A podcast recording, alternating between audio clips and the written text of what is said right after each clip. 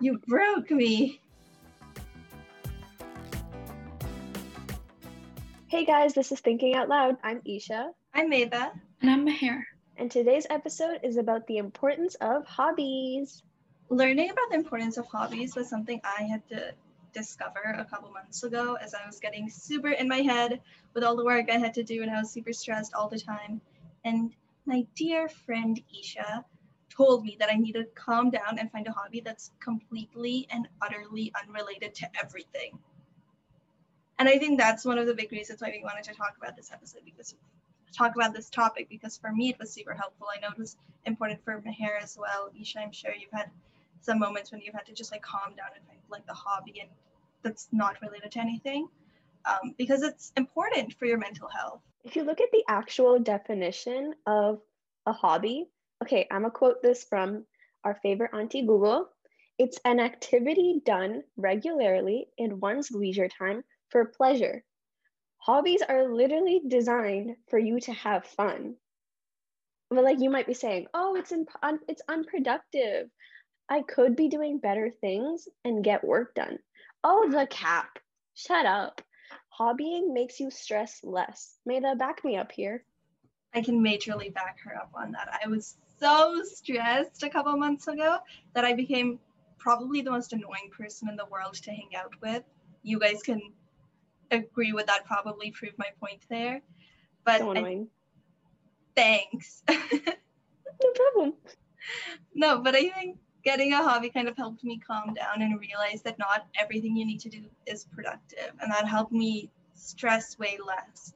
And like that's shown with research. People with hobbies are less likely to suffer from stress, low mood, depression, anxiety, that sort of thing, because it gives you an outlet for your stress and it gives you a place to relax. Hobbies also usually allow people to escape from reality and experience things differently.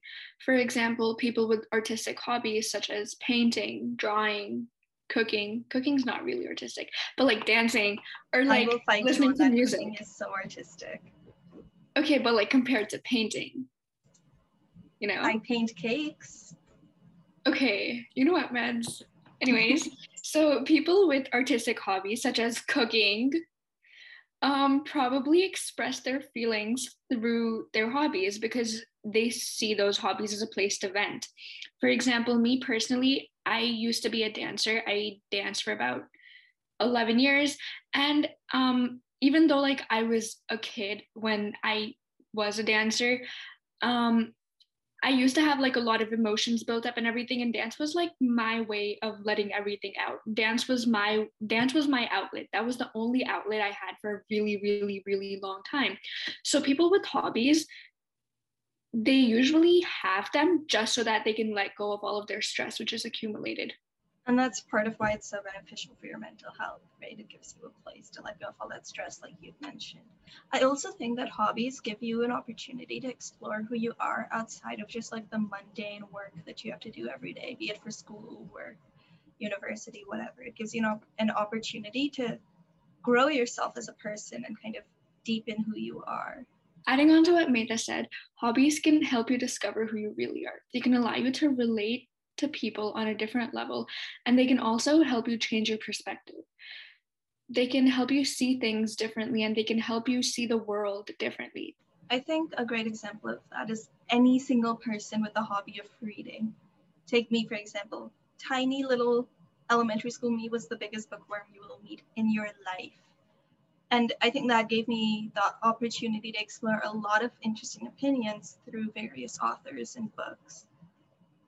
And I think hobbies give you the opportunity to do that and they help you rediscover your interests and your strengths past just what you're forced to do by society.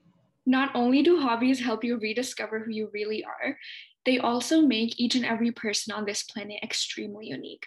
Even though you and another person may have the same hobby, how those hobbies really impact who you are and how they actually affect your perspective is what truly makes you different and makes you stand out from other people. And for those of you who look for the I don't want to use the word value because hobbies are valuable in and of themselves. But for those of you who look for the external use of having these hobbies, they can also help you with university applications right? They help make you more two dimensional. They turn you into a real person past just your grades, which everyone tends to look the same in. I know when going for university applications, universities always ask the same basic question What leadership positions have you been in? But also, what they do ask is, What do you do for fun? And I always get this question What do you do for fun? Now, I don't want to say I work. I don't want to say I scroll through Instagram, even though that is the honest answer. But I want to give another honest answer. I want to say things like I memorized dances from Just Dance 2020. Isn't that much more interesting? It definitely is. Exactly. And universities want to get to know your work style, yes, but also you. They want to get to know you. Find something for you, not for uni. And when you find a hobby for you, you end up getting all of these lovely other side benefits that you didn't expect, such as, like we've talked about, the immensely improved mental health potentially. You can get more sleep because people think that it's a common myth that if you spend all of your leisure time on hobbies, you're going to get less sleep, you're going to have less time for other things like like physical health. That's not true a study done in Pittsburgh showed that people who spend more time on their hobbies actually got better sleep because they were less stressed. Damn, I want better sleep. I think every teenager in the world wants yeah, I don't even want to hear it. You sleep for like 14 hours a day out of 24. Okay, I aspire to be you. Yeah, but who said any of those hours are good sleep? Don't come at me. How do you bad sleep for 14 hours? Like, I'm genuinely curious. How does a person bad sleep for 14 hours? Teach us your ways. okay, but is 14 hours of sleep 15? No. Is 15 better? Yes. There's always a higher goal to reach. This is my spotlight quote. Take it. Can that please be your spotlight quote? Okay, but that brings up a really interesting point. Too much free time can also be bad. A recent study showed that having too much idle time makes us just as unhappy as not having enough free time. The ideal amount of free time is apparently 2.5 hours a day, which I think is super doable for people, right? Carve out half an hour wherever you have time to do something fun, something you love, be it as simple as a skincare routine or reading a book or even playing like a short round of among us if that's not already dead. But that'll help, you know, it'll give you all of these benefits from hobbies, like the more sleep we talked about, like the lower stress. It'll give you an increased amount of happiness and they'll give you this engagement, which you're missing in your current life because we're all online. Quarantine has really just like made us so boring, made every day just the same old. I think a really important tip. I agree with you, Medha. Bring something into your daily routine that stands out. Without something to do for pure enjoyment, daily life just becomes black and white. Okay, but Esha, you're literally not wrong. Like, yes, it is sad, but you're straight up speaking facts right now. Like, where's the cat, bro? Oh no, not the Toronto man language. I'm cringing. I'm dying here. Anyways, adding on to what Esha and Medha just said, there are a lot of ways um, my brain is buffering so bad. Anyways adding on to what Esha and Medha just said there are a lot of hobbies that you can possibly choose from. Although in my opinion you can't really choose a hobby because hobbies choose you. For example going back to the dance thing i've tried a bunch of things throughout my life. I've tried swimming. I've tried skating I've tried a lot of different things in my life, but dance was the only thing that actually stood out.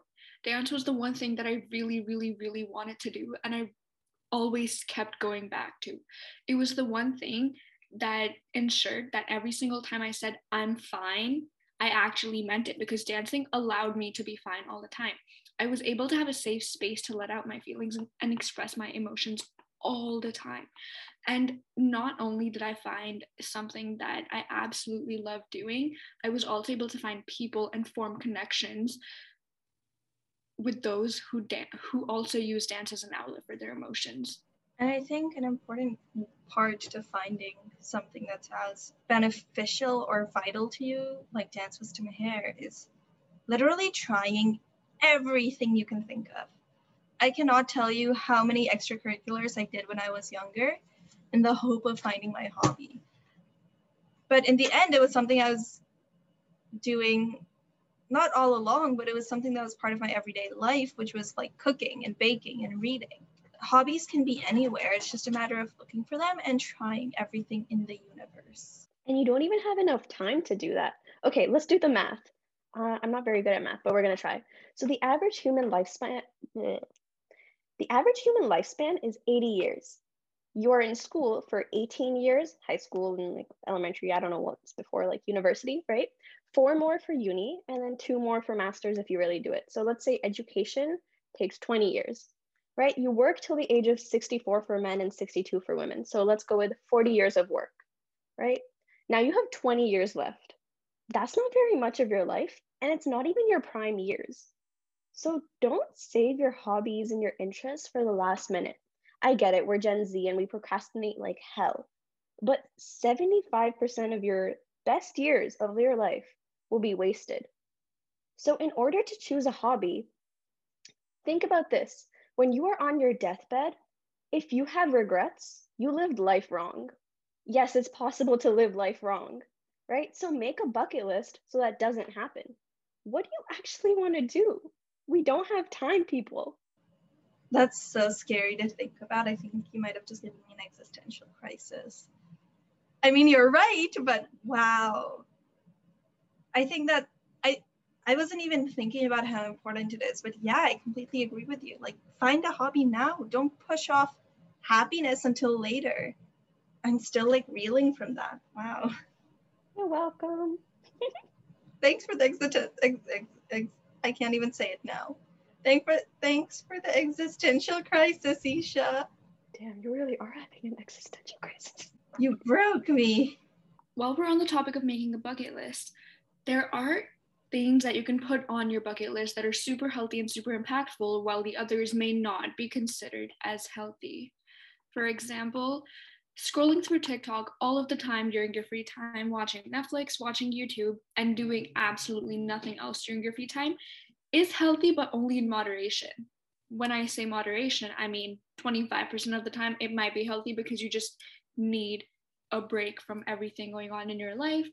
But then there's that other 75% of the time where it's not helpful in any possible way because, again, you're just wasting your time and you're not actually growing as a person.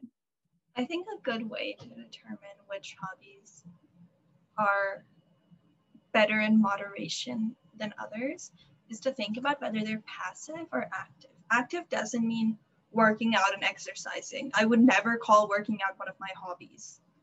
Let's not do that. but by active, I mean like you're doing something, be that reading or cooking or dancing or even gaming with your friends. So you're doing something as opposed to passive hobbies where you're scrolling through your phone, watching YouTube. I think that's where the distinction comes because with active hobbies, you're doing something, you're learning something, you're trying something new, you're having fun. Whereas passive hobbies are just like a way to escape from reality, if that makes sense. Yeah, that that does make sense. You just have to know what's productive and what's not. Just like moderation is key. Quarantine is almost ending, so this is definitely the best time to start finding a hobby. How I started is I started a Chloe Ting program with um Medha and Mehar and you know everyone else in this podcast. It did not It last worked. for the rest of us. Spoiler. It worked out for me, right? Find a partner and hold yourself accountable. And it's totally normal if a hobby is not for you. For sure. If you find that something isn't for you, don't be scared to stop doing it, you know? Don't have this mentality of, I've already put so much time in, I'm committed. That's not really accurate because it doesn't matter how much time you've already put in. If it's not giving you any benefits now, why keep doing it? What's happened in the past has happened. Now focus on maximizing the time you have. So if you try, I don't know, I'm gonna pick something random. Try horseback riding for like a month and you decide you don't like it, that's okay. Maybe horseback riding isn't for you. Maybe I'm trying to think of something else really random. Fishing. Maybe fishing is. don't be scared to try hobbies and to stop doing things that don't give you happiness. So, from this entire conversation, we can see how important choosing a hobby really is.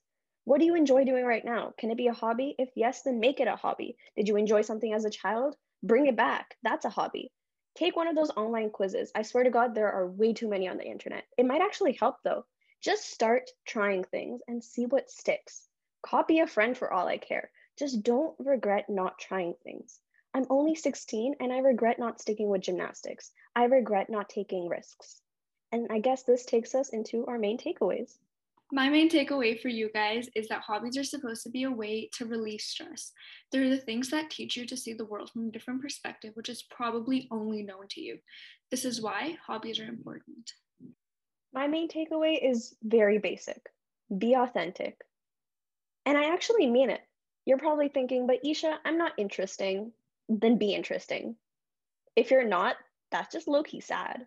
Can I just say that Esha's main takeaway gives off the vibe? It's like, you know, like those memes that were going around. If you're just homeless, buy a home. If you have asthma, just breathe. Except hers is kind of doable. Get yourself a hobby and you automatically 10x how interesting you are. Um, my main takeaway, it's about value. Not everything you need to do or devote time to necessarily needs to be useful it's okay to spend times to spend time doing things that are just for fun. Give yourself a chance to live. Don't live for the future. Live in the present and do things that are fun right now. Don't have this mentality of, oh, you know, I've worked for the last 30 hours, but I can't take a break because it's not valuable. Give yourself breaks, give yourself opportunities to have fun. And that wraps up our episode for today. We hope you learned something. We hope you have a new hobby to go try out or spend some more time doing. Toodles!